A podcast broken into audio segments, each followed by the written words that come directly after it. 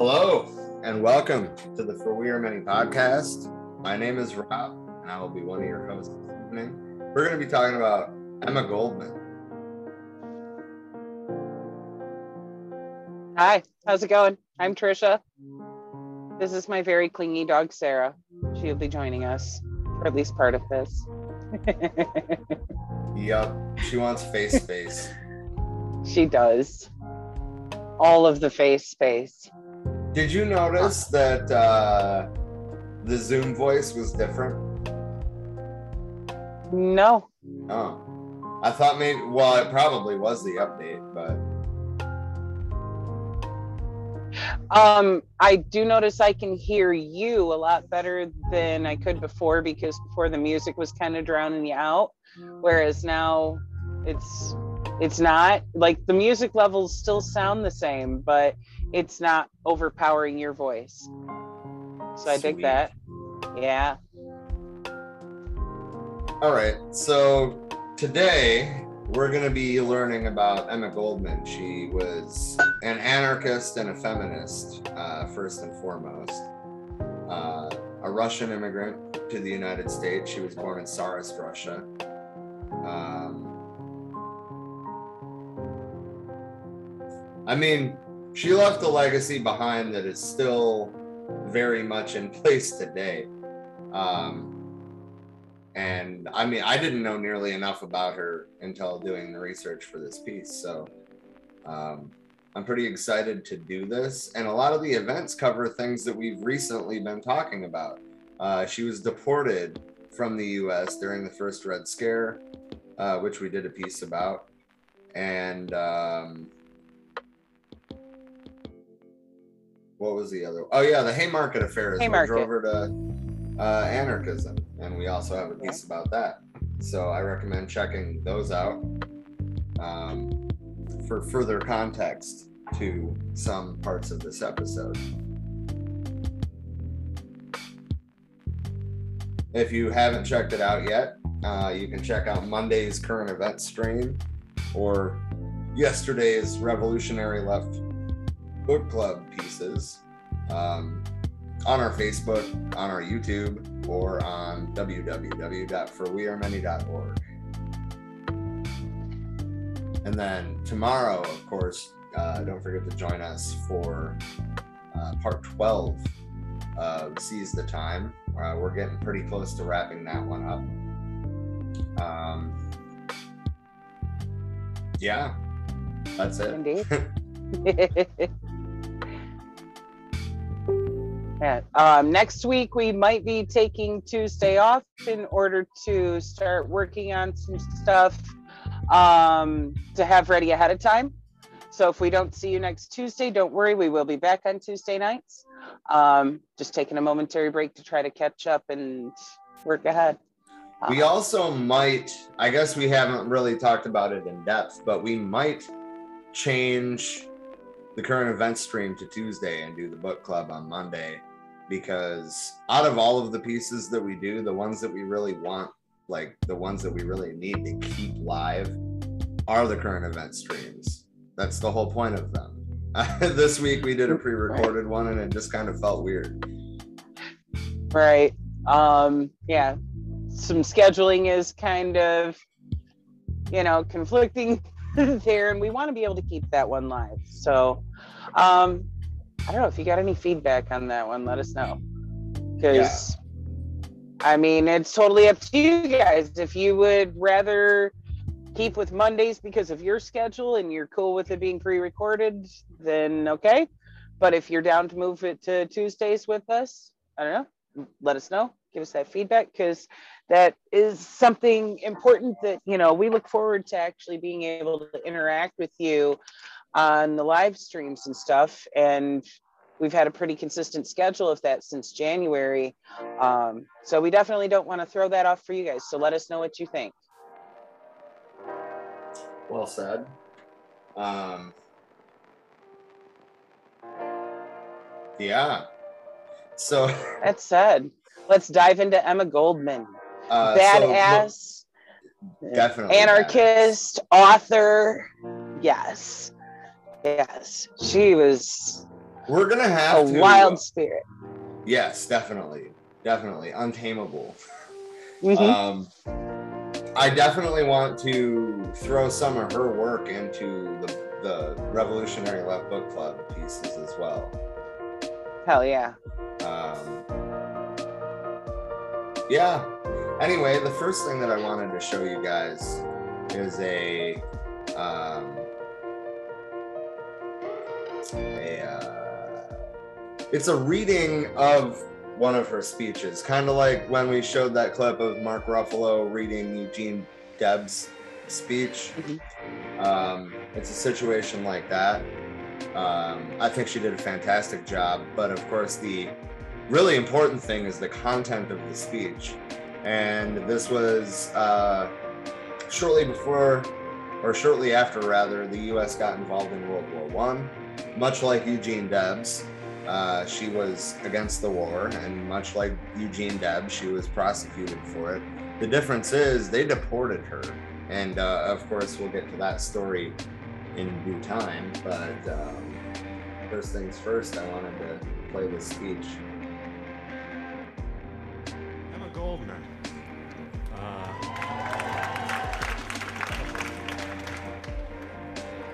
Fierce anarchist and feminist orator, agitator, organizer, opponent of war. And when the World War broke out in Europe in 1914 and before the United States entered the war, she gave this speech in San Francisco. Is it love of one's birthplace, the place of childhood's recollections and hopes, dreams and aspirations? Patriotism, sir, is the last resort of scoundrels.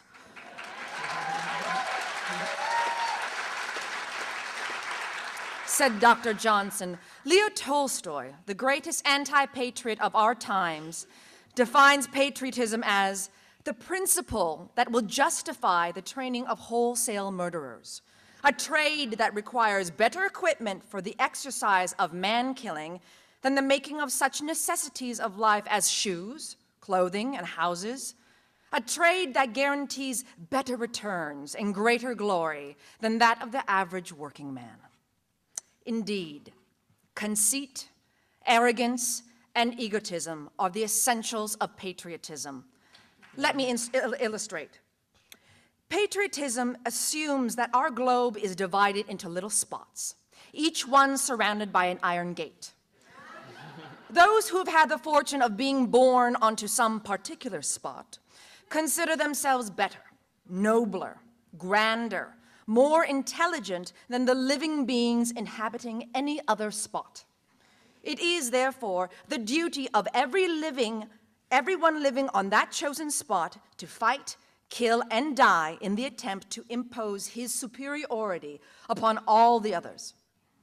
The inhabitants of all the other spots reason in like manner, of course, with the result that, from early infancy, the mind of the child is poisoned with the blood curdling stories about the Germans, the French, the Italians, the Russians, etc. When the child has reached manhood, he is thoroughly saturated with the belief that he is chosen by the Lord Himself to defend his country against attack or invasion of any foreigner. It is for that purpose that we are clamoring for a greater army and navy, more battleships and ammunition. We Americans claim to be a peace loving people. We hate bloodshed. We are opposed to violence. Yet we go into spasms of joy over the possibility of projecting dynamite bombs from flying machines upon helpless citizens. Our hearts swell with pride at the thought that America is becoming the most powerful nation on earth and that it will eventually plant her iron foot on the necks of all other nations. Such is the logic of patriotism.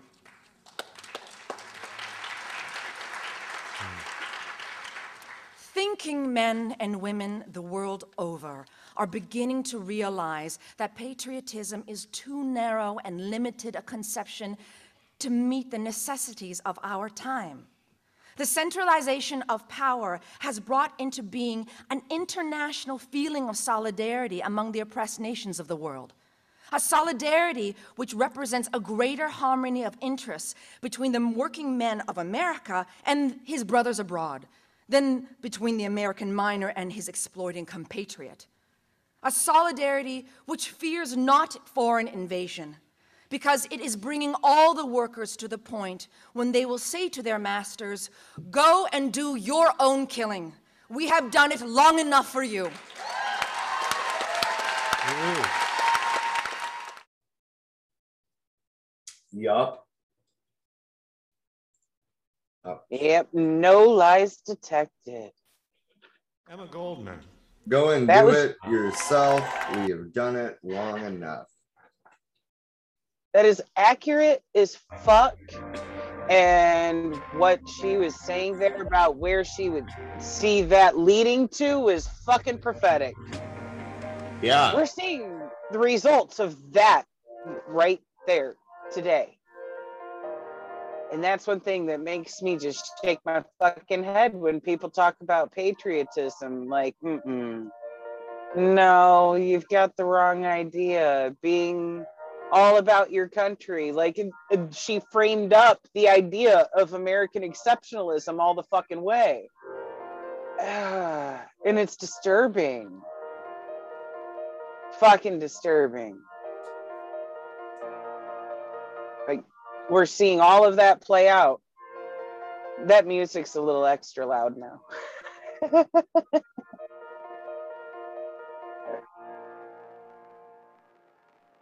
Is that better? Much better. Thank you. It's like the piano was yelling at my eardrums for a minute.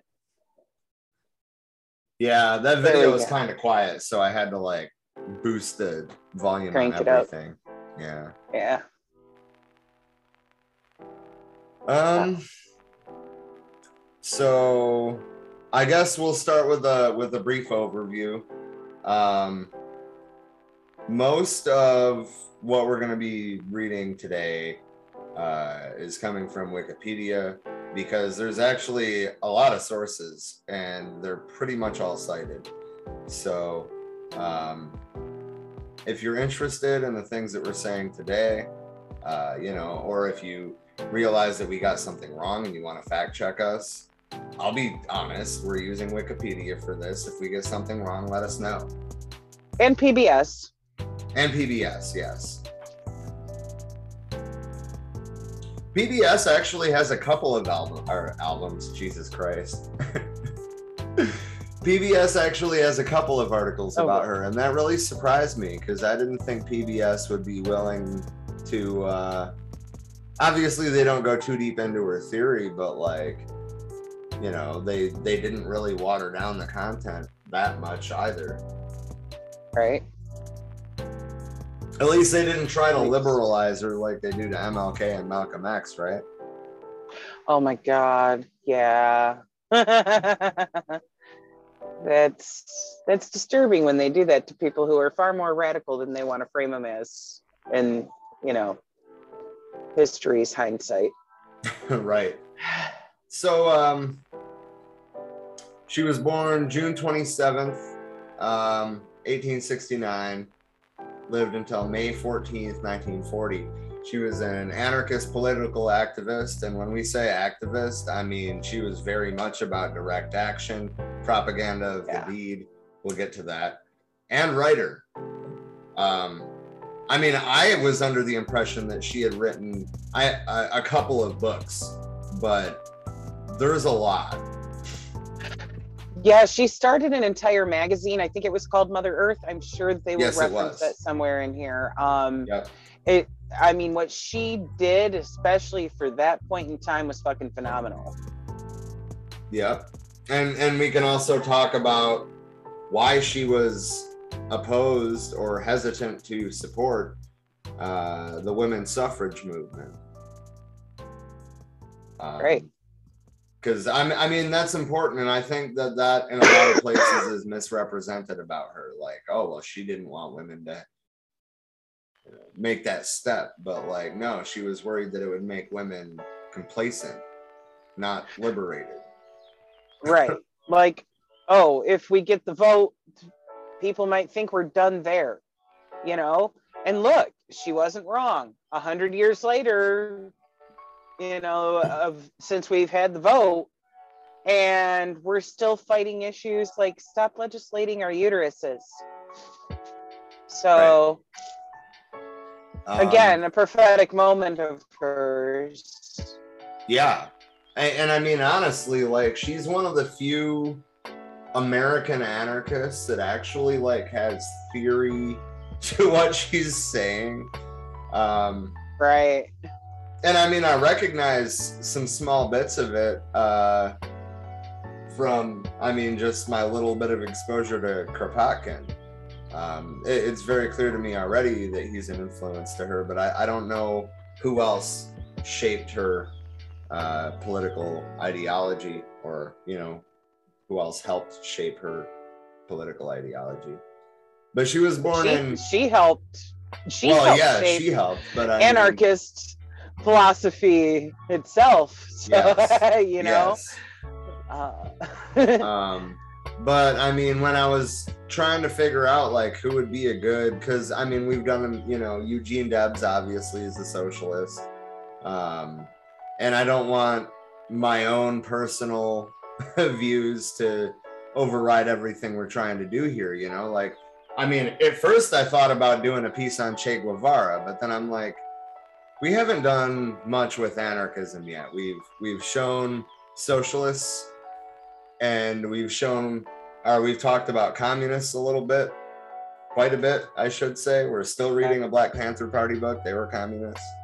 Um, Yeah. but anyway the point is though that i especially considering that she was involved um, with several things that we've already talked about in pretty good detail i figured that emma goldman is probably the most solid person to start with for um, anarchist figures you know i can't think of a single right. anarchist figure that is more influential than she is Agreed. um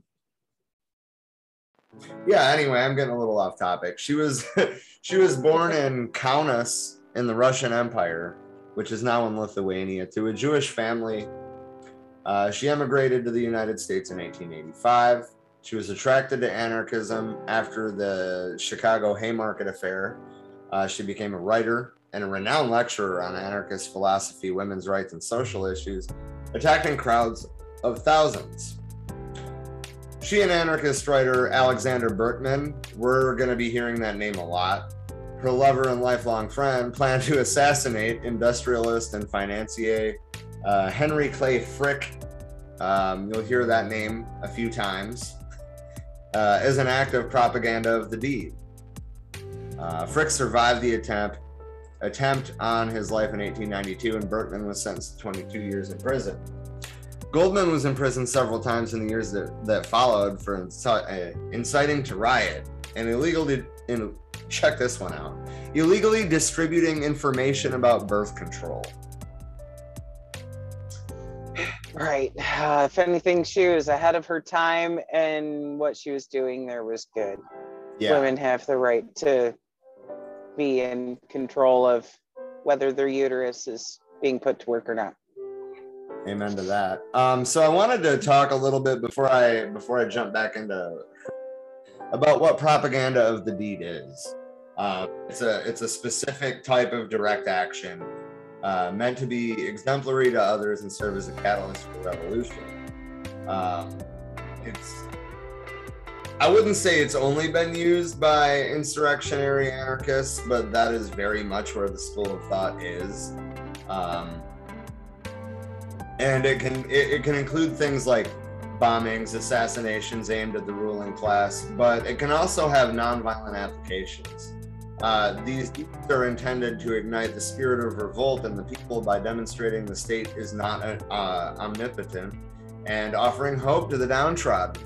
I mean, I think that's something that generally most of us can uh, get behind, and that that is an idea that stems back to uh, Mikhail Bakunin, uh, you know, the other uh, big Russian uh, early anarchist. So, um, you know, obviously she brought things that that happened in her country, uh, being born in the Russian Empire, that is, to the United States with her. And we also had a piece on collectivized immigrants um, in the late 1800s, early 1900s, and she is a prime example of that. Um, anyway, uh, in 1906, Goldman founded the anarchist journal Mother Earth. In 1917, Goldman and Berkman were sentenced to two years in jail for conspiring to induce persons not to register for the newly instated draft. Um, kind of same, similar reason why um, Eugene Debs sat two years in jail for conspiring to induce persons not to register for the newly instated draft. Right. Uh, they, they didn't like that. Like, how dare you tell people to not um, die for our profits? yeah, Anyway, yeah. Um, like So, the fact I that they made that a criminal act. Like, if if anything should be a criminal act, it should be the recruiting of people. I mean, what really should be a criminal act is the fact that recruiters can set up in high schools. Tell me that's not predatory. Uh huh. Yeah, it's fucked up. After their relief, uh, release from prison, they were arrested along with 248 others and deported to Russia. Initially supportive of that country's October Revolution that brought the Bolsheviks to power, Goldman changed her opinion in the wake of the Kronstadt Rebellion, and she denounced the Soviet Union for its violent repression of independent voices. Um, so I want to talk a little bit about the Kronstadt, Rebe- uh, Kronstadt Rebellion.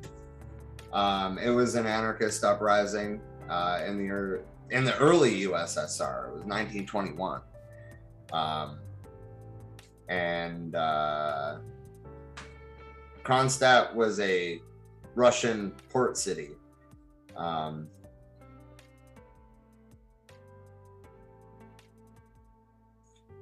there we go.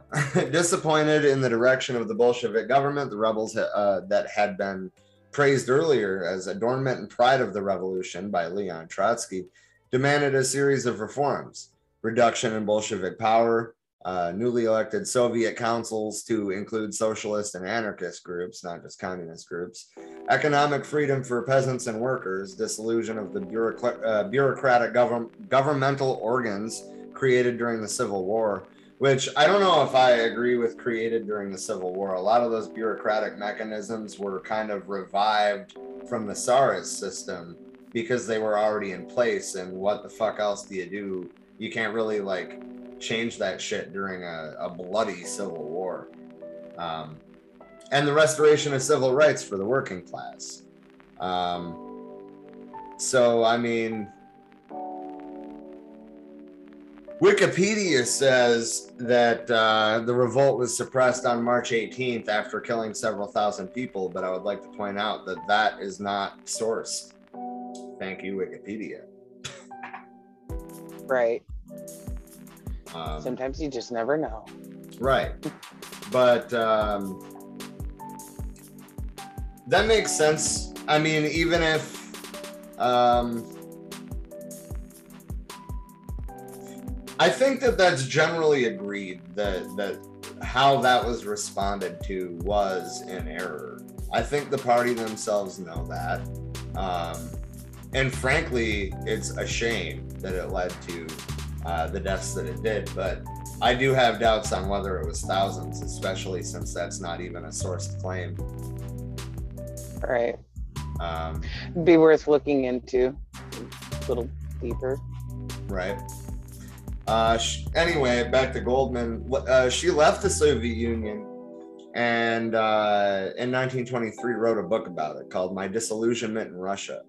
But I would also like to point out that she came to the United States well before that and was not impressed. We'll get to that when we get to that point in her life um, in the overall story.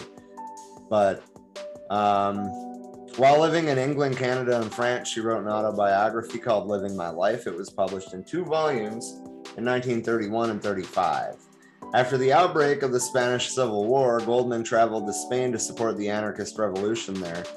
It was kind of like a red coalition revolution. It, it was Yeah. spearheaded by the anarchists for sure, but there was also socialists and communists involved, and there was a lot of people killed by the fascists in that revolution.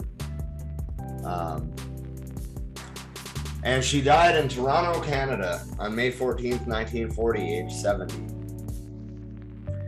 Um, during her life, she was lionized as a free thinking, quote, rebel woman by admirers and denounced by detractors as an advocate of politically motivated murder and violent revolution. Her writing and lectures spanned a wide variety of issues, including prisons. Let's see how many of these are still relevant today. Prisons, atheism, freedom of speech, militarism, capitalism, marriage, free love, and homosexuality.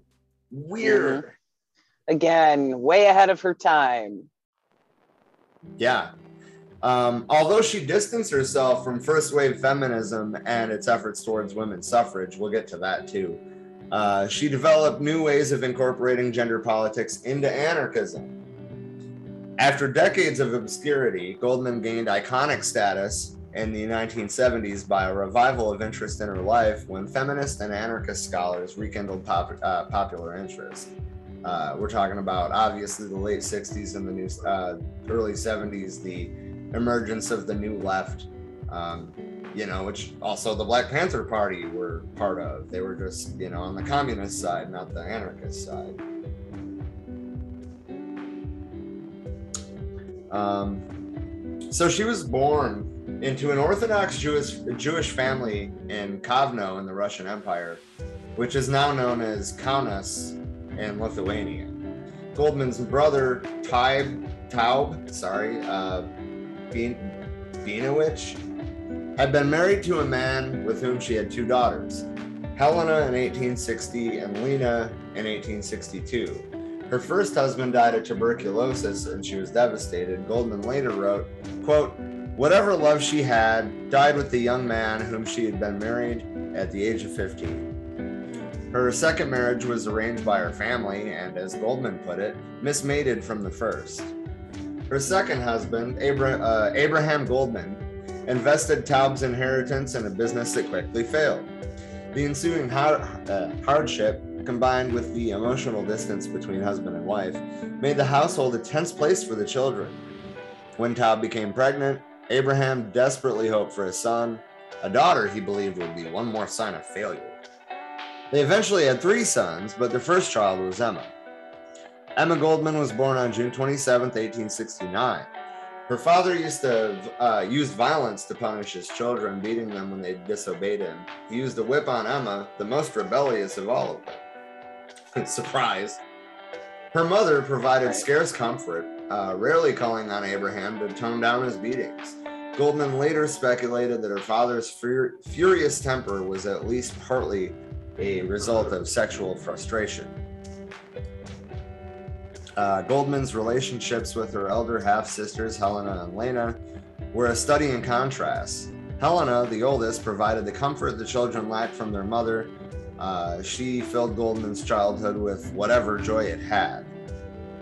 Lena, however, was distant and uncharitable. The three sisters were joined by brothers Louis, who died at six, Herman, born in 1872, and Moisha, born, born, born in 1879.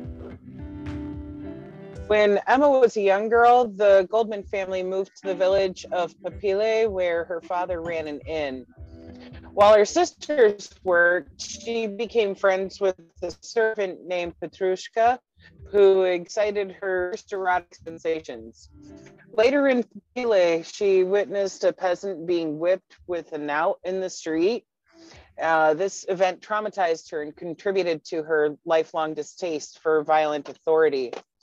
At the age of seven, Goldman moved with her family to the Prussian city of Königsberg, uh, then part of the German Empire, and she was enrolled in Realschule, which I'm guessing is they call, you know, grade school, basically. Uh, one teacher punished disobedient students, targeting her in particular. Um, she used to beat their hands with a ruler. Like Another teacher tried to molest his female student. Right, like directly, yeah. Um, but another teacher was molesting the female students and was fired when Goldman fought back. Uh, she found a sympathetic mentor in her German language teacher who loaned her books and took her to an opera. The passionate student she was, she passed the exam for admission into a gymnasium, but her religion teacher refused to provide a certificate of good behavior. So What? she was unable to attend. Yeah, ain't that some bullshit? yeah. Uh, like, what the fuck? Ugh. Just audacity. Um, the family moved to the Russian capital of St. Petersburg, where her father opened one unsuccessful store after another. Uh, their poverty forced the children to work, and Goldman took an assortment of jobs, including one at a corset shop.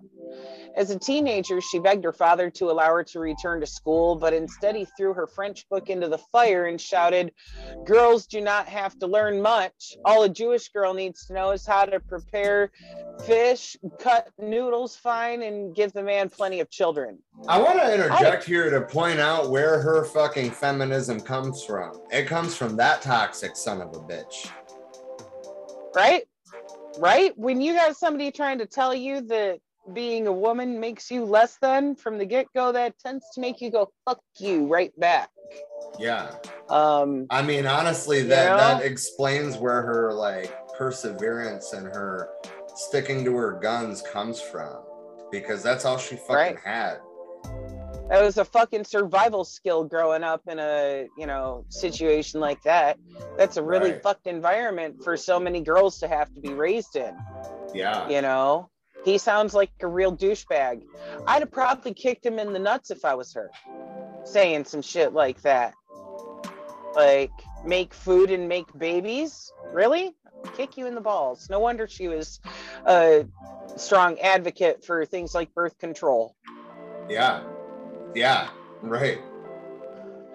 Uh, she pursued her independent education on her own. However, she began to study the political turmoil around her, particularly the nihilists responsible for assassinating Alexander II of Russia.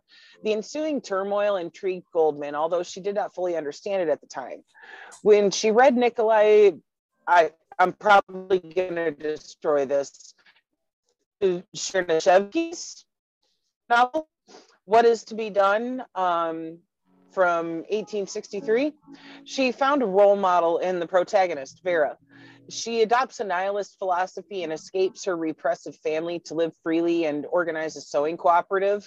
The book enthralled Goldman and remained a source of inspiration for her throughout her life. Her father, meanwhile, continued to insist on a domestic future for her, and he tried to arrange for her to be married at the age of 15. Uh, they fought about the issue constantly. He complained that she was becoming a loose woman, and she insisted that she would marry for love alone. At the corset shop, she was forced to fend off some unwelcome advances from Russian officers and other men. One man took her into a hotel room and committed what Goldman described as a violent contact. Uh, two biographers call it rape. She was stunned by the experience, overcome by shock at the discovery that the contact between man and woman could be so brutal and painful. Um, that is a direct quote from her. Uh, she felt that the encounter forever soured her interactions with men. I can understand why. Tends to do that when you know you have trust like that broken when you're a child. Um, in 1885, her sister Helena made plans to move to New York in the United States to join her sister Lena and her husband. Goldman wanted to join her, but their father refused to allow it. Uh, despite Helena's offer to pay for the trip, Abraham turned a deaf ear to their pleas. Desperate, Goldman threatened to throw herself into the Neva River if she couldn't go. So their father finally agreed. On December 29th of 1885, uh, Helena and Emma arrived at New York City's Castle Garden, the entry for immigrants at the time. Um, they settled upstate, living in Rochester. uh, where Lena was living with her husband, Samuel. Uh, fleeing the rising anti Semitism of St. Petersburg, their parents and brothers joined them about a year later. Goldman began working as a seamstress, sewing overcoats for more than 10 hours a day, earning two and a half dollars a week. Wow. She asked for, yeah, like that was not, you know, even in, you know, the adjusted income there for, you know, inflation since then, that was not a lot even then to try to survive off of, you know. Um, she asked for a raise, she got denied. So she quit and took work at a smaller shop nearby. At her new job, she met a fellow worker named J- uh, Jacob Kershner, who shared her love for books, dancing, and traveling, as well as her frustration with the monotony of factory work. After four months, they got married in February of 1887. Once he moved in with Goldman's family, however, their relationship faltered. On their wedding night, she discovered that he was impotent. Uh, they became emotionally and dis- physically distant. Uh, before long, he became jealous and suspicious and threatened to commit suicide lest she left him. Meanwhile, she was becoming more engaged with the political turmoil around her, particularly the, the aftermath of executions related to the 1886 Haymarket affair in Chicago and the anti authoritarian political philosophy of anarchism. Less than a year after the wedding, the couple were divorced. Kershner begged Goldman to return and threatened to poison himself if she didn't. Gotta love that too, of him threatening her with suicide if she didn't uh, leave him and threatening her with suicide for leaving him. Can't have it either way. Um, they ended up getting back together, but after three months, she left again. Um, her parents considered her behavior loose and allowed Goldman into their home. Refused to allow. Or, I'm sorry, refused to allow Goldman into their home. Um, carrying her sewing machine in one hand and a bag of $5 in the other, she left Rochester and headed southeast to New York City. Um, can you adjust the volume again? I'm not sure why, but that I'm glad that I paused that when I did, up. but um, actually, I think that we should probably uh, cut it so that way we can be ready to go for five o'clock. Well, eight o'clock for you, but you know what I mean. okay. Hey, let go of the fucking pillow before you flip my laptop. Um, so yeah, I'm gonna get the restream shit. Um, you know, ready to go. Let this render. Yeah. okay. Um, if you want, you can call me. If you don't want, you don't have to. just let me know when you're ready and I'll hop back in Zoom. I'm probably just gonna fuck off on Facebook for a minute because the dogs are all sleeping and I have a Nico in my lap. I sent you some pics of him earlier so you can see what a chonk this fat boy's grown to be. Oh my god. He's so chonky. Anyway, Anyway, All I'm right. gonna pet my fat cat. I'll see you in a few minutes. indeed. Peace. Ow, quit biting me, motherfucker. God, he's chewing on my hand. On her first day in the city, Goldman met two men who greatly changed her life. At Sachs Cafe, a uh, gathering place for radicals, she was introduced to Ag- Alexander Berkman, an anarchist who invited her to a, uh public speech that evening. They went to hear Johann Most, editor of a radical publication called Freiheit, and an advocate of propaganda of the deed, uh, the use of violence to instigate uh, change, as we already discussed. She was impressed by his fiery oration, and Most took her under his wing, training her in methods of public speaking. He encouraged her vigorously, uh, telling her that she was, quote, to take my place when I am gone. One of her first public talks in support of, quote, the clause, or the cause, like Santa Claus, wow, the cause uh, was in Rochester. After convincing Helena not to tell their parents of her speech, Goldman found her mind a blank once on stage. She later wrote, wrote suddenly, something strange happened. In a flash, I saw it. Every incident of my three years in Rochester, the Garson factory, its drudgery and humiliation, the future of my marriage, the Chicago crime, I began to speak. Words I had never heard myself utter before came pouring forth faster and faster. They came with passionate intensity. The audience had vanished. Uh, the hall itself had disappeared. I was conscious only of my own words, of my ecstatic song. That's beautiful. Oh, yeah, it is. Excited by the experience, Goldman refined her public uh, persona during subsequent engagements. Quickly, however, she found herself arguing with Most over her independence. After a momentous speech in Cleveland, she felt as though she had become, quote, a parrot repeating Most views, and resolved to express herself on the stage. When she returned to New York, Most became furious and told her, quote, who is not with me is against me. She left Freiheit and joined another public, uh, publication, Die Autonomie, Meanwhile, Goldman had begun a friendship with Berkman, whom she affectionately called Sasha. Before long, they became lovers and moved into a communal apartment with his cousin, uh, Modest Fedya Stein, and uh, Goldman's friend Helen Minkin on 42nd Street. Although their relationship had numerous difficulties, Goldman and Berkman would share a close bond for decades united by their anarchist principles and commitment to personal equality. In 1892, Goldman joined with Berkman and Stein in opening an ice cream shop in Worcester, Massachusetts. Um, after a few months of operating the shop, however, Goldman and Berkman were diverted by becoming involved in the Homestead, Homestead strike in western Pennsylvania near Pittsburgh. And and that's going to be the next thing we talk about is the homestead plot the homestead strike. Um and i think before we before we move into that section i want to just rewind a second for some clarification because um, just so it doesn't give the wrong impression there. The name of that publication is actually German, so it'd be Die Autonomie, um, not Die Autonomy, just so it doesn't come across as like Die Autonomy. It's it's the autonomous in German. Okay. So just wanted to point that one out. Um, in, indeed.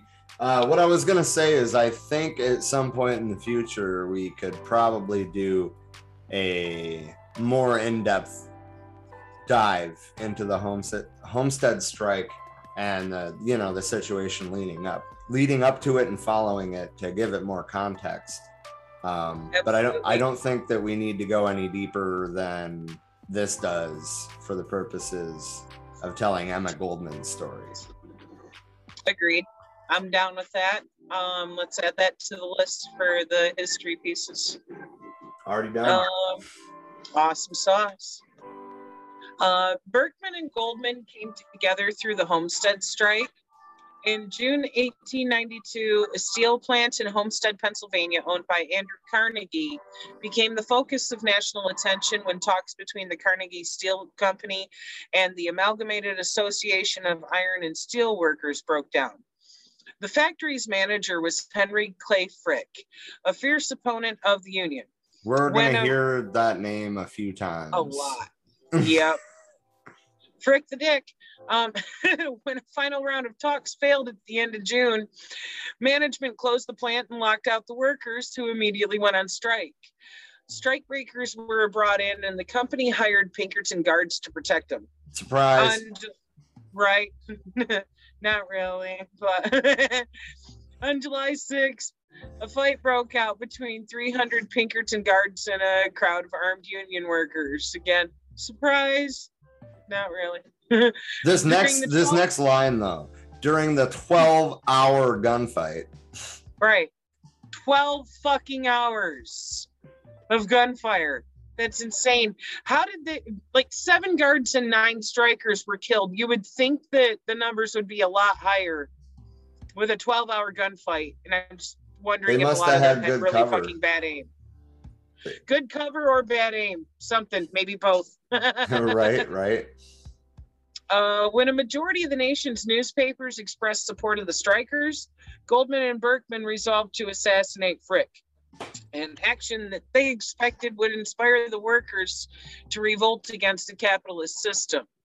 Berkman chose to carry out the assassination and ordered Goldman to stay behind in order to explain his motives after he went to jail. He would be in charge of the deed, she of the associated propaganda. Berkman set off for Pittsburgh on his way to Homestead, where he planned to shoot Frick. Goldman, meanwhile, decided to help fund the scheme through prostitution. Remembering the character of Sonia in Fyodor Dostoevsky's novel Crime and Punishment from 1866, she mused, quote, she had become a prostitute in order to support her little brothers and sisters. Sensitive Sonia could sell her body. Why not I? Once on the street, Goldman caught the eye of a man who took her into a saloon, bought her a beer, gave her $10, informed her she did not have the knack, and told her to quit the business. She was too astounded for speech. She wrote to Helena claiming illness and asked for $15. On July 23rd, Berkman gained access to Frick's office while carrying a concealed handgun. He shot Frick three times, stabbed him in the leg, too a group of workers, far from joining his attentat, beat Berkman unconscious and he was carried away by the police. Berkman was convicted of attempted murder and sentenced to 22 years in prison. Goldman suffered during his long absence, obviously, you know, like Sir Soulmate. Uh, convinced Goldman was involved in the plot, the police raided her apartment too. They found no evidence. They pressured her landlord into evicting her, though. Worse, the attentat had failed to rouse the masses. Workers and anarchists alike condemned Berkman's action. Johann Most, their former mentor, lashed out at Berkman in the assassination attempt. Furious at these attacks, Goldman bought a toy horsewhip to or brought a toy horsewhip to a public lecture and demanded on stage that Most explain his betrayal. He dismissed her, whereupon she struck him with the whip, broke it on her knee, and hurled the pieces at him. She later regretted her assault, confiding to a friend, At the age of 23, one does not reason. I'd say that's fairly accurate. Right? uh, so, inciting to riot. When the Panic of 1893 struck the following year, the United States suffered one of its worst economic crises. Hmm. Worst economic crises so far. right. They hadn't gotten to the Great Depression yet. Right. Anyway, Working on it. definitely working on it. And, and no matter how far back we go in, in in America, it's no surprise to see that that's how it played out. But right. Anyway, by year's end, the unemployment rate was higher than 20%, and hunger demonstrations somewhat sometimes gave way to riots. Goldman began speaking to crowds of frustrated men and women in New York City. On August 21st, she spoke to a crowd of nearly 3,000 people in Union Square.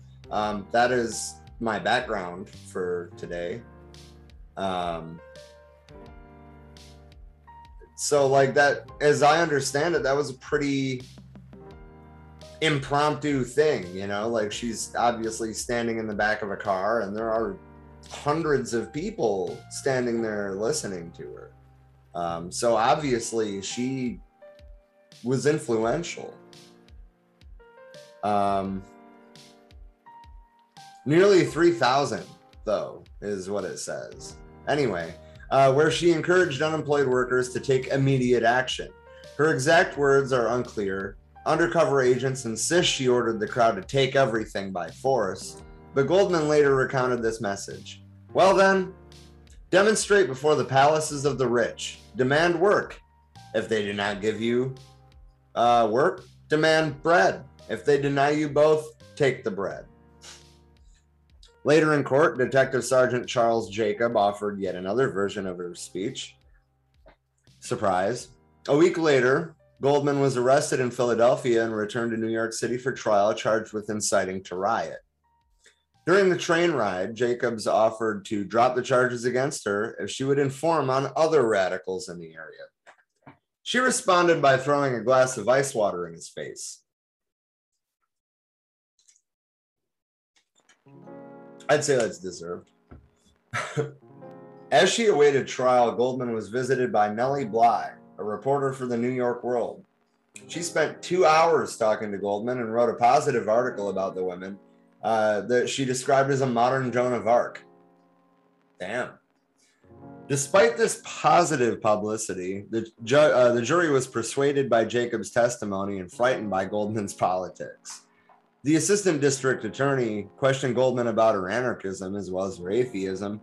The judge spoke of her as, quote, a dangerous woman. She was sentenced to one year in the Blackwell's Island Penitentiary. Once inside, she suffered an attack of rheumatism and was sent to the infirmary there, she befriended a visiting doctor and began studying medicine. She also read dozens of books, including works by American activist writers Ralph Waldo Emerson and Henry David Thoreau, novelist Nathaniel Hawthorne, poet Walt, uh, Walt Whitman, and uh, philosopher John Stuart, John Stuart Mill. When Goldman was released after 10 months, a raucous crowd of nearly 3,000 greeted her at the Thalia Theater in New York City she soon became swamped with requests for interviews and lectures. Um, actually, in a little bit here, uh, we have a video from when she came back to the United States, and it was a similar situation then. Um, you know, everybody wanted to wanted to talk to her when she was back for 90 days. Anyway, to make money, Goldman decided to pursue the medical work she had studied in prison. However, her preferred fields of specialization, midwifery and massage, were not available to nursing students in the United States. She sailed to Europe, lecturing in London, Glasgow, and Edinburgh. Uh, she met with renowned anarchists such as Errico Malatesta, uh, Louis Michel, Peter Kropotkin. Nice. In Vienna, uh, I actually I just want to say, you know, in terms of intersectionality of what we're trying to do with this podcast, um, Peter Kropotkin, we have uh, mutual aid, a factor of evolution, on our reading list as well. Um, anyway, in Vienna, she received two diplomas from midwifery and put them immediately to use back in the United States. Alternating between lecture- lectures and midwifery, Goldman conducted the first cross country tour by an anarchist speaker. In November 1899, she returned to Europe to speak, where she met the Czech anarchist Hippolyte Havel, Havel in London.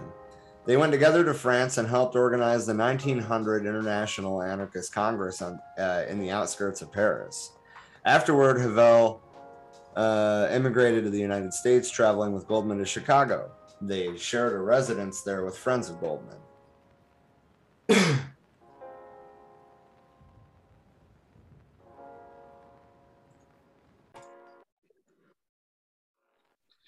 On September 6, 1901, Leon Czolgosz, an unemployed factory worker and registered Republican with a history of mental illness, shot US President William McKinley twice during a public speaking event in Buffalo, New York. McKinley was hit in the breastbone and stomach and died eight days later. Czolgosz was arrested and interrogated around the clock. During interrogation, he claimed to be an anarchist and said he had been inspired to act after attending a speech by Goldman. The authorities used this as a pretext to charge Goldman with planning McKinley's assassination. They tracked her to the residence in Chicago that she shared with Havel, as, where, as well as with Mary and Abe Isaac, an anarchist couple and their family. Goldman was arrested along with Isaac, Havel, and 10 other anarchists. Earlier, Solzog had, uh, or Solz, Solgos. Uh, I'm probably destroying that. It's C Z O L G O S C. If any of you want to look them up, um, had tried but failed to become friends with Goldman and her companions. During a talk in Cleveland, Zolgos had approached Goldman and asked her advice on which books he should read. In 1901, he had appeared at the Isaac House asking a series of unusual questions. They assumed he was an infiltrator, like a number of police agents sent to spy on radical groups. They had remained distant from him, and Abe Isaac sent a notice to associates warning of another spy. Although Czolgosz repeatedly denied Goldman's involvement, the police held her in close custody, subjecting her to what she called the third degree. She explained her housemate's distrust of Czolgosz, and police finally recognized that she had not had any significant contact with the attacker.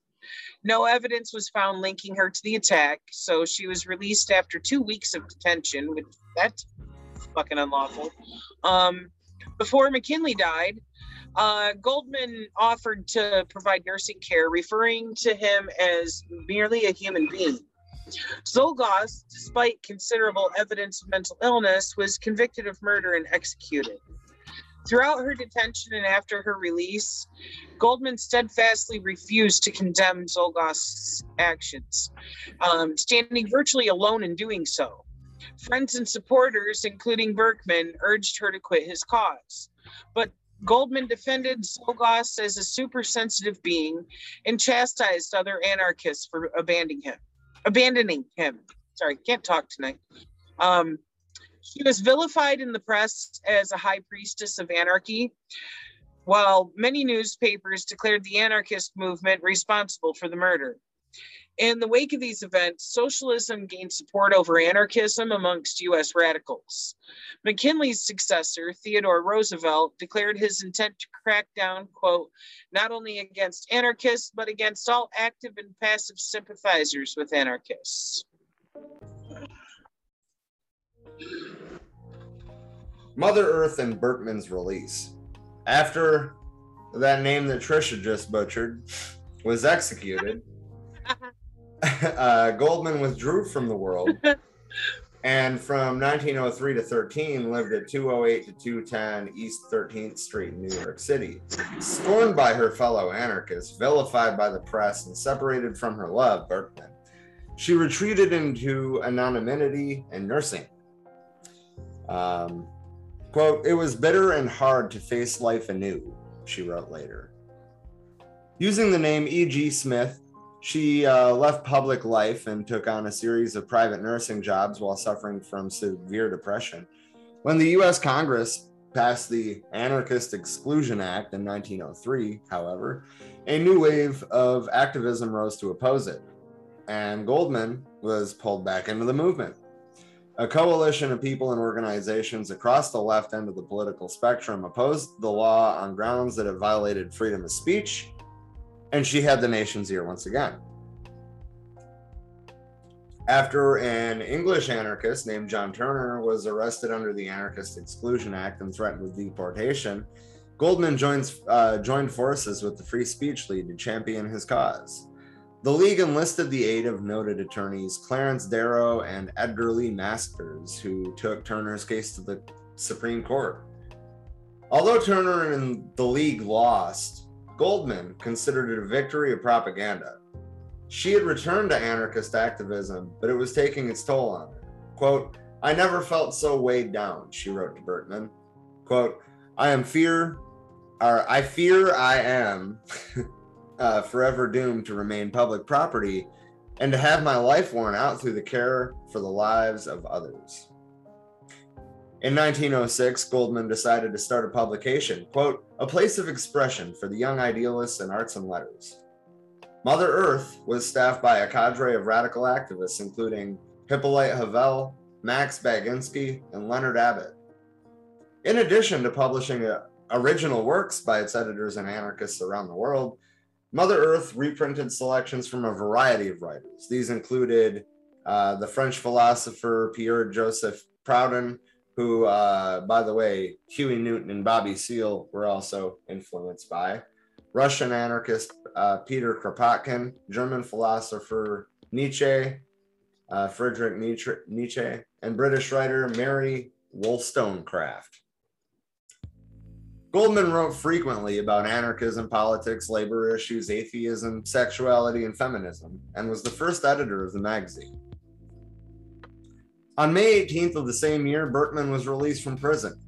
Carrying a bouquet of roses, Goldman met him on the train platform and found herself, quote, seized by terror and pity as she beheld his gaunt, pale form. Neither was able to speak. They returned to her home in silence. For weeks, he struggled to readjust to life on the outside. An abortive speaking tour ended in failure, and in Cleveland, he purchased a revolver with the intent of killing himself. He returned to New York, however, and learned that Goldman had been arrested with a group of activists meeting to reflect on Czolgosz. soul gas. Invigorated anew by this violation of freedom of assembly, he declared, quote, My resurrection has come, and set about securing the release. Berkman took the helm of Mother Earth in 1907 while Goldman toured the country to raise funds to keep it operating. Editing the magazine was a revitalizing experience for Berkman, but his uh, relationship with Goldman faltered, and he had a he had an affair with a 15 year old anarchist named Becky Edelson. Wow. Whoa, pedo. Wow. Goldman Like- was painted by his rejection of her. Uh, pained, painted. God. Goldman was pained by his rejection of her, but considered it a consequence of his prison experience. That's wow. I don't. I don't That's know that. sad. I don't know that I agree with that take. Sorry, Emma. Later that Uh, year, she served Like, as a. just want to interject here like just because at the time it was socially acceptable for grown ass fucking men to be fucking around with little 15 year old girls doesn't make it okay it was never okay that's a pedo Right. Uh, later that year, she served as a delegate from the U.S. to the International Anarchist Congress of Amsterdam. Anarchists and syndicalists from around the world gathered to sort out the tension between the two ideologies, but no decisive agreement was reached. Goldman returned to the U.S. and continued speaking to large audiences. for the next 10 years goldman traveled around the country nonstop delivering lectures and agitating for anarchism. The coalitions formed in opposition to the Anarchist Exclusion Act had given her an appreciation for reaching out to those of other political positions. When the US Justice Department sent spies to observe, they reported the meetings as packed. Writers, journalists, artists, judges, workers from across the spectrum spoke of her magnetic power, her convincing presence, her force, eloquence, and fire. In the spring of 1908, Goldman met and fell in love with Ben Reitman, the so called hobo doctor. Having grown up in Chicago's Tenderloin district, Reitman spent several years as a drifter before earning a medical degree from the College of Physicians and Surgeons of Chicago. As a doctor, he treated people suffering from poverty and illness, particularly venereal diseases. He and Goldman began an affair. They shared a commitment to free love, and Reitman took a variety of lovers, but Goldman did not. She tried to reconcile her feelings of jealousy with a belief in freedom of the heart, but found it difficult. Two years later, Goldman began feeling frustrated with lecture audiences. She yearned to reach the few who really wanted to learn rather than the many who came to be amused. She collected a series of speeches and items she had written for Mother Earth and published a book called Anarchism and Other Essays, which is going to be coming up soon within our uh, Revolutionary Left Book Club. Uh, so keep your eyes open for that. Um, covering a wide variety of topics, Goldman tried to represent the mental and soul struggles of 21 years. When Margaret Sanger, an advocate of access to contraception, coined the term birth control and disseminated information about various methods in the June 1914 issue of her magazine, The Woman Rebel, she received aggressive support from Goldman. The latter had already been active in efforts to increase birth control access for several several years. Uh, in 1916, Goldman was arrested for giving lessons in public on how to use contraceptives. Sanger, too, was arrested under the Comstock Law, which prohibited the dissemination of, quote, obscene, lewd, or lascivious articles. And which authorities defined as including information relating to birth control. That's inherently fucked. It's it's medicine. Isn't it though? Isn't it Right, though? like- like now we have, you know, things like you know health clinics set up specifically for that. Nobody should have ever been arrested for it. It's like sharing knowledge. Like here, you didn't get any sex ed, so here, let me teach you this, so that you can, you know, help yourself. Anyways, um, they later split from Sanger over charges of insufficient support. but uh, Goldman and Reitman distributed copies of Sanger's pamphlet, Family Limitation, along with a similar essay of Reitman's. In 1915, Goldman conducted a nationwide speaking tour, in part to raise awareness about contraception options. Although the nation's attitude towards the topic seemed to be liberalizing, Goldman was arrested on February 11, 1916, as she was about to give another public lecture. Goldman was charged with violating the Comstock Law. Refusing to pay the $100 fine, she spent two weeks in a prison workhouse, which she saw as an opportunity to reconnect with those rejected by society. Although President Woodrow Wilson was reelected in 1916 under the slogan, he kept us out of the war. At the start of his second term, his lame duck term, actually, it wouldn't have been a mm-hmm. lame duck term at the time because he technically could have ran again, but it was tradition at that point to only serve two terms. Um, he announced that Germany's continued deployment of unrestricted submarine warfare was sufficient cause for the U.S. to enter the Great War. Of course, he did. Shortly afterward, Congress passed the Selective Service Act of 1917.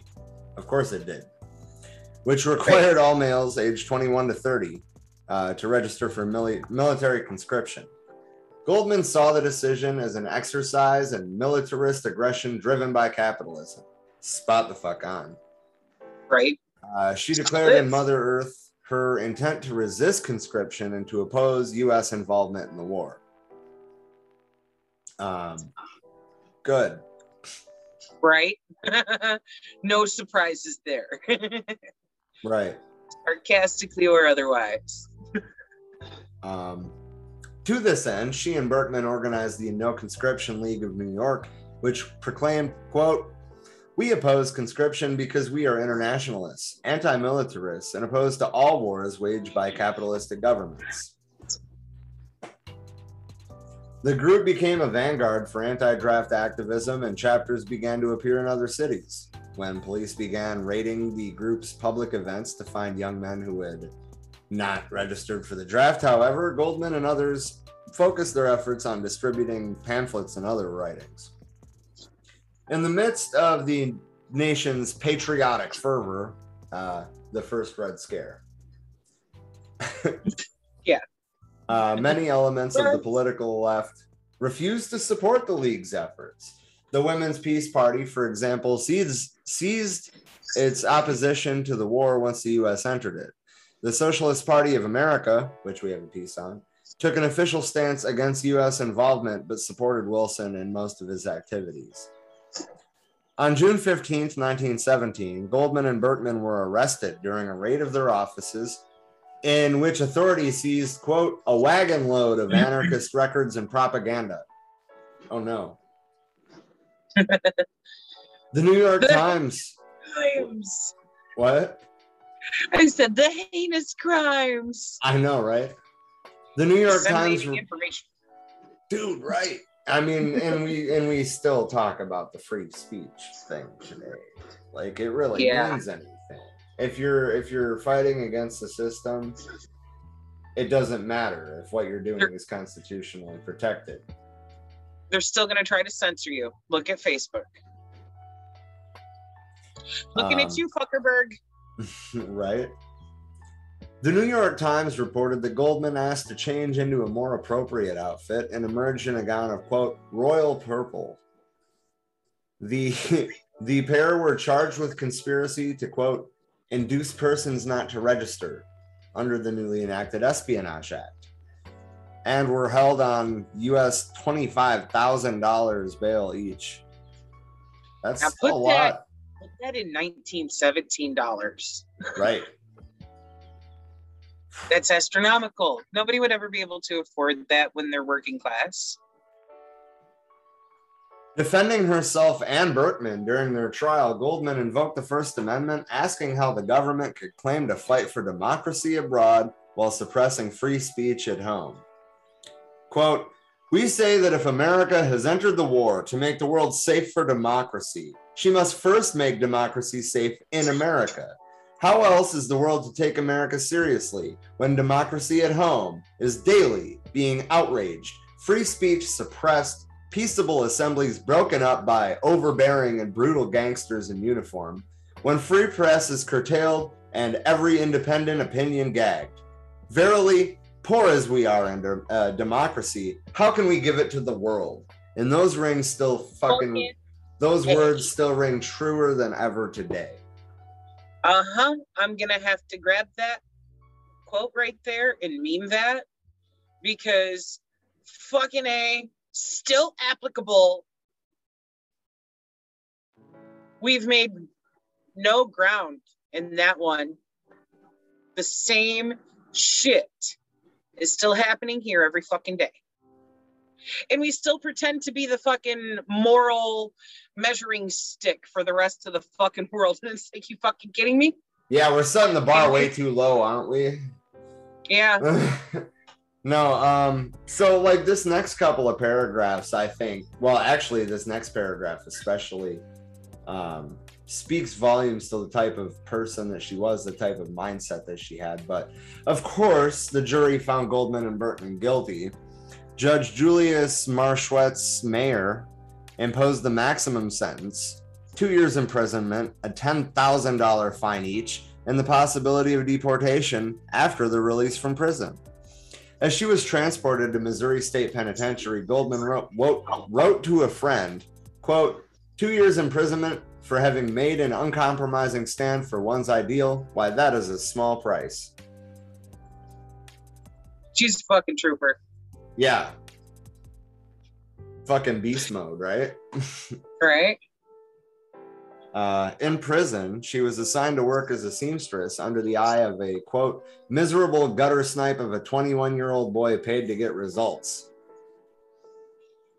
Damn. I, I love her her uh, I don't know if I want to call that a sense of humor or insults, um, whatever. I love it. Yeah, her snark I fucking right. love it. I love that mouth.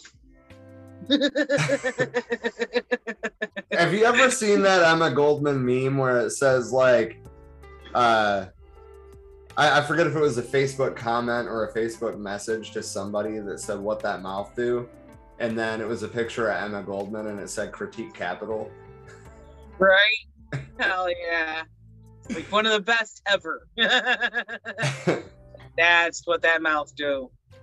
She met the so socialist uh, Kate Richards O'Hare, who had also been imprisoned under the Espionage Act, although they differed on political strategy. O'Hare believed in voting to achieve state power. The two men, or two women, sorry, wow. the the two coffee. women came together to agitate for better conditions among prisoners. Of course they did. Right. That it's uniting the the working class the right.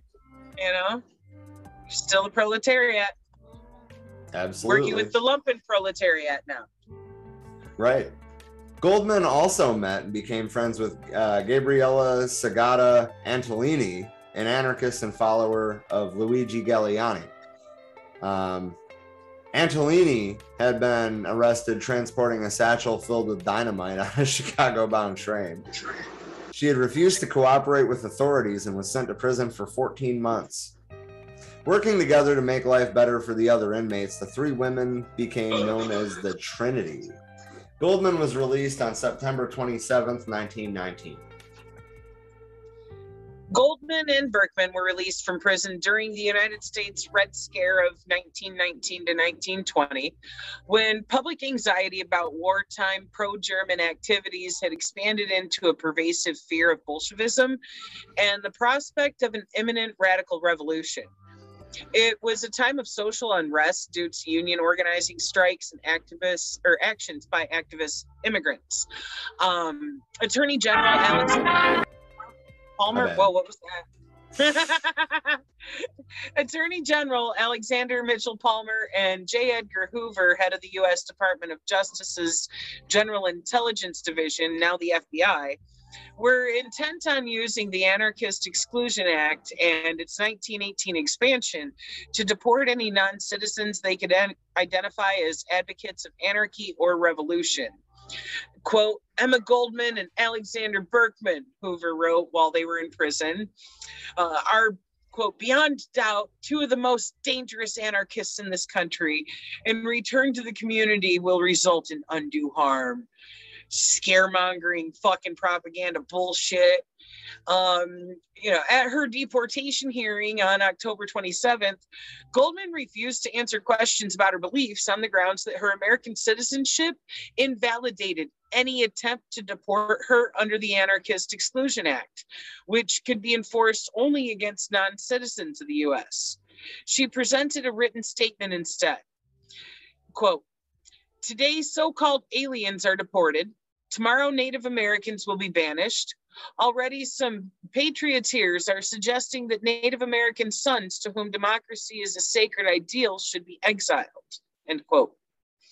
Louis Post at the Department of Labor, which had ultimate authority over deportation decisions, determined that the revocation of her husband Kershner's American citizenship in 1908 after his conviction had revoked hers as well. After initially promising a court fight, Goldman decided not to appeal his ruling. The Labor Department included Goldman and Berkman among 249 aliens it deported en masse, mostly people with only vague associations with radical groups who had been swept up in government raids in November. Buford, a ship the press nicknamed the Soviet Ark, sailed from the Army's New York port of embarkation on December 21st. Some 58 enlisted men and four officers provided security on the journey, and pistols were distributed to the crew. Most of the press approved enthusiastically. The Cleveland Plain Dealer wrote, It is hoped and expected that other vessels, larger, more commodious, carrying uh, similar cargoes, will follow in her wake. The land or the ship landed her charges in Hanko, Finland on Saturday, January 17, 1920. Upon arrival in Finland, authorities there conducted the deportees to the Russian frontier under a flag of truce.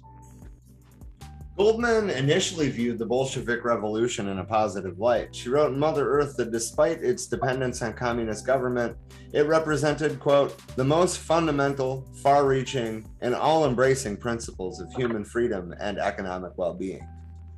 By the time she ne- neared Europe, however, she expressed fears about what was to come.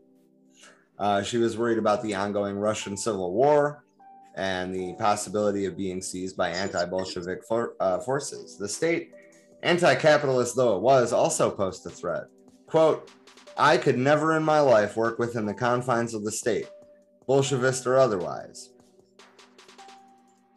She quickly discovered that her fears were justified. Days after returning to Petrograd, or modern day St. Peter, uh, St. Petersburg, she was shocked to hear a party official refer to free speech as bourgeois superstition. As she and Berkman traveled around the country, they found repression, mismanagement, and corruption instead of the equality and worker empowerment they dreamed of.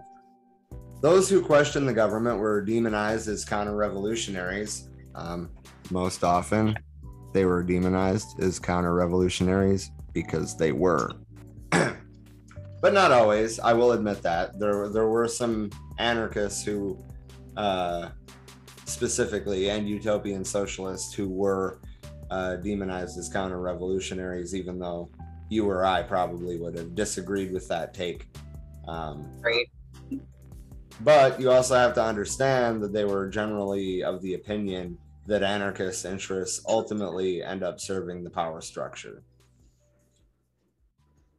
Um, anyway, and uh, workers labored under severe conditions. This is also true, but the same could be said about industrialization under capitalism. That wasn't a specific to communism thing. Right. That was Uh, across the board, regardless of financial system. Right. You know, like it's fucked. Um, they met with Vladimir Lenin, who assured them that the government that government suppression of press liberties was justified. He told them, "quote There can be no free speech in a revolutionary period." I don't know that I agree with that either, um, but I Nope. mean, suppression of press liberties. I mean, dude. So like, Alex Jones can still go on his show like every week or twice a week or whatever it is and fucking you know yell out as fucking the frogs are they're turning the friggin' frogs gay bullshit and it's just allowed and that's ultimately what bourgeois free speech is all about he's not talking about anything real he's Right. talking about fucking I, I mean he's propagating lies 95% of the time and there's no way to hold him accountable for that. I'm not saying that I have the perfect answer, but I understand how Lenin came to that conclusion, even if I disagree with his, you know, ultimate approach on it. Right. It's one thing to call somebody out like, dude, what you're saying is completely false bullshit. It's another thing to try to censor someone in a, a like a legal manner of charging them with a crime or something along those lines. That's something that we don't need to touch unless it's like literally causing harm, you know, Right. Right. and can be proven that it directly caused harm. Like looking at you, Trump. Right. Anyway.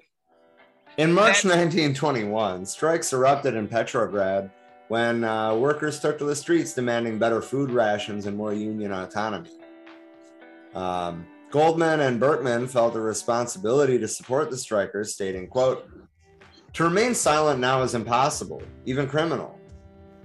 The unrest spread to the port town of Kronstadt, where the government ordered a military response to suppress striking soldiers and sailors. Hi, Rev. Hi, Mario. Oh, geez. Uh, in the Kronstadt Rebellion, approximately 1,000 rebelling sailors and soldiers uh, were killed, and 2,000 more were arrested. Many were executed. in the wake of these events, Goldman and Berkman decided there was no future in the country for them. More and more, she wrote, we have to come to the conclusion that we can do nothing here. Um, and as we cannot keep up a life of inactivity much longer, we have decided to leave. In December 1921, they left the country and went to the Latvian capital city of Riga. Riga? Riga, probably. Riga? Maybe? I don't know. Uh, the U.S. commissioner and that city wired officials in Washington, D.C., who began requesting information from other governments about the couple's activities. After a short trip to Stockholm, they moved to Ber- uh, Berlin for several years. During this time, Goldman agreed to write a series of articles about her time in Russia for Joseph Pulitzer's newspaper, The New York World. These were later collected and published in book form as My Disillusionment in Russia and quote uh, in, in 1923 and My Further Disillusionment in Russia 1924. These publishers added these titles to attract attention. Goldman protested, albeit in vain. Um, so hang on.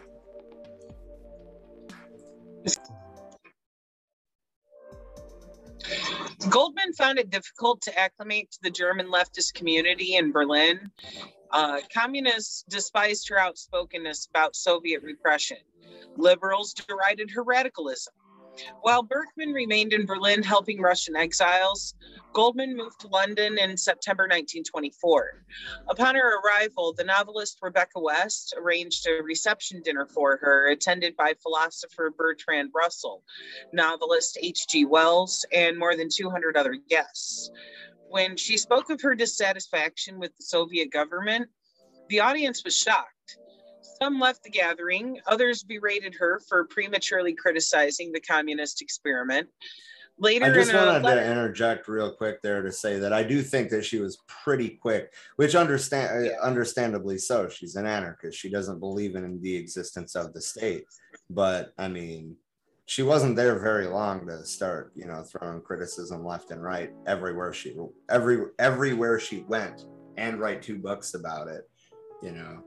Um, I, I'm not saying that she was wrong, and I'm not saying that she shouldn't have done it, but it, it did seem like she was very quick to turn on the experiment. right? And it's like it, it was just getting started at that point. They were trying to actually, you know, create a situation where everybody had their material conditions lifted, and they weren't there yet. They were, you know, in the baby stages still of that revolution. Um, Right. You know.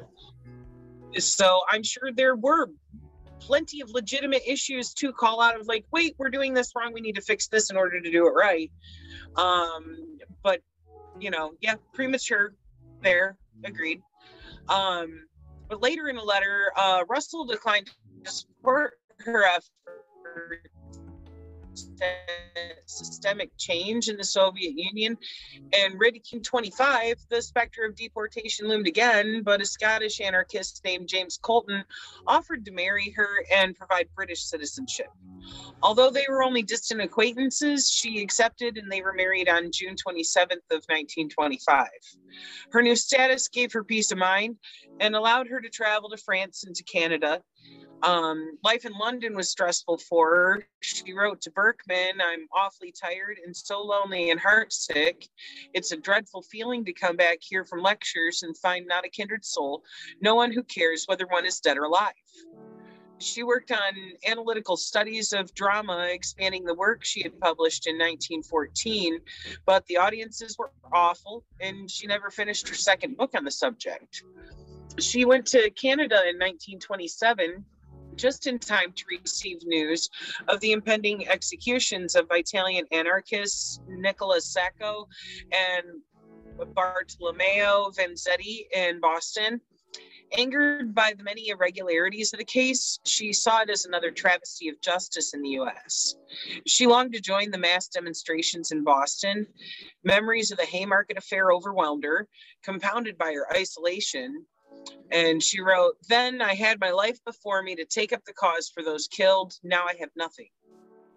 In 1928, she began writing her autobiography with the support of a group of American admirers, including journalist H.L. Mencken, poet Edna St. Vincent Millay, novelist Theodore Dreiser, and art collector Peggy Guggenheim, who raised $4,000 for her.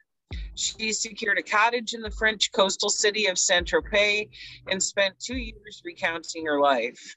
Berkman offered sharply critical feedback, which she eventually incorporated at the price of a strain on their relationship.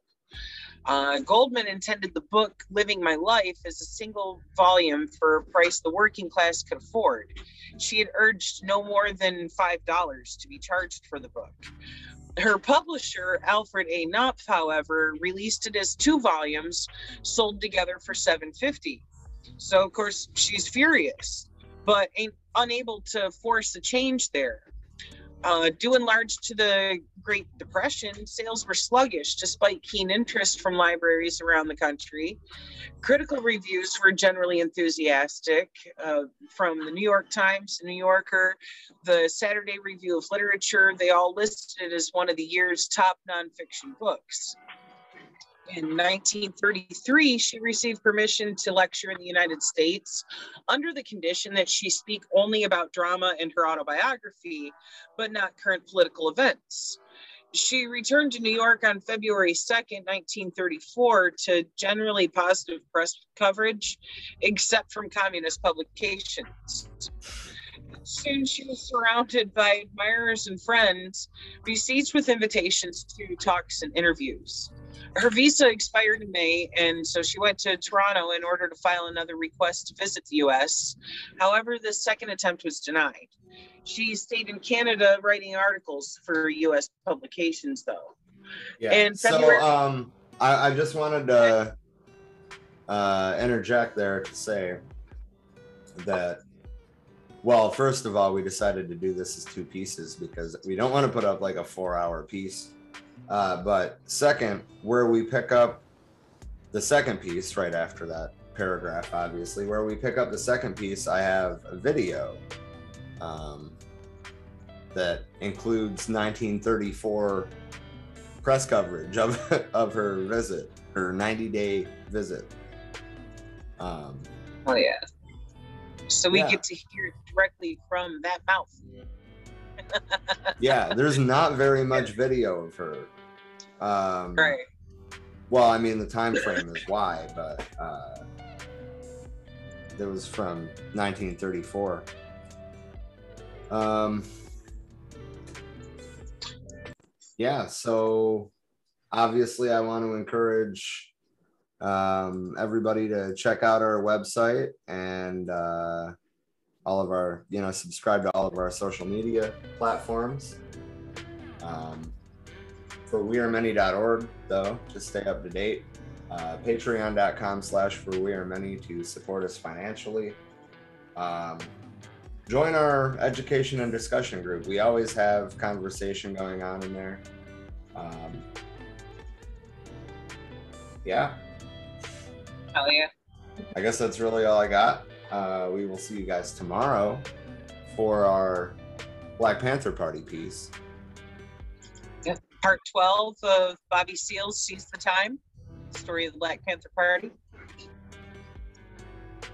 We are almost finished with that book, and uh, we'll be following that up with some writing from Eldridge Cleaver. Indeed. And Yeah. next week's current event stream, and this may become a permanent thing, we're just going to kind of experiment and see how it goes, but we may be doing the current event stream on Tuesday instead of Monday, which means that our when they come back, we're taking a week off from it, but when they come back, um, the book club segments will then be on Monday. hopefully that's not too confusing for anybody but um, as we're getting further out though we will be able to promote better so you know you guys will know what's happening when and uh, we'll actually have time to schedule ahead of time to get guests on for upcoming episodes so if you know anybody that knows a lot about something then hit us up um, you know or put them in contact with us or or whatever. We're always down to hear more more voices on the left. Hell yes. What we're here for, left unity. Hell yeah. Do you have anything Solid. else to say or Now you wrapped that up pretty well. oh yeah. All right. Well, um until next time, solidarity. Absolutely. Y'all have a good night. Thank you for joining us.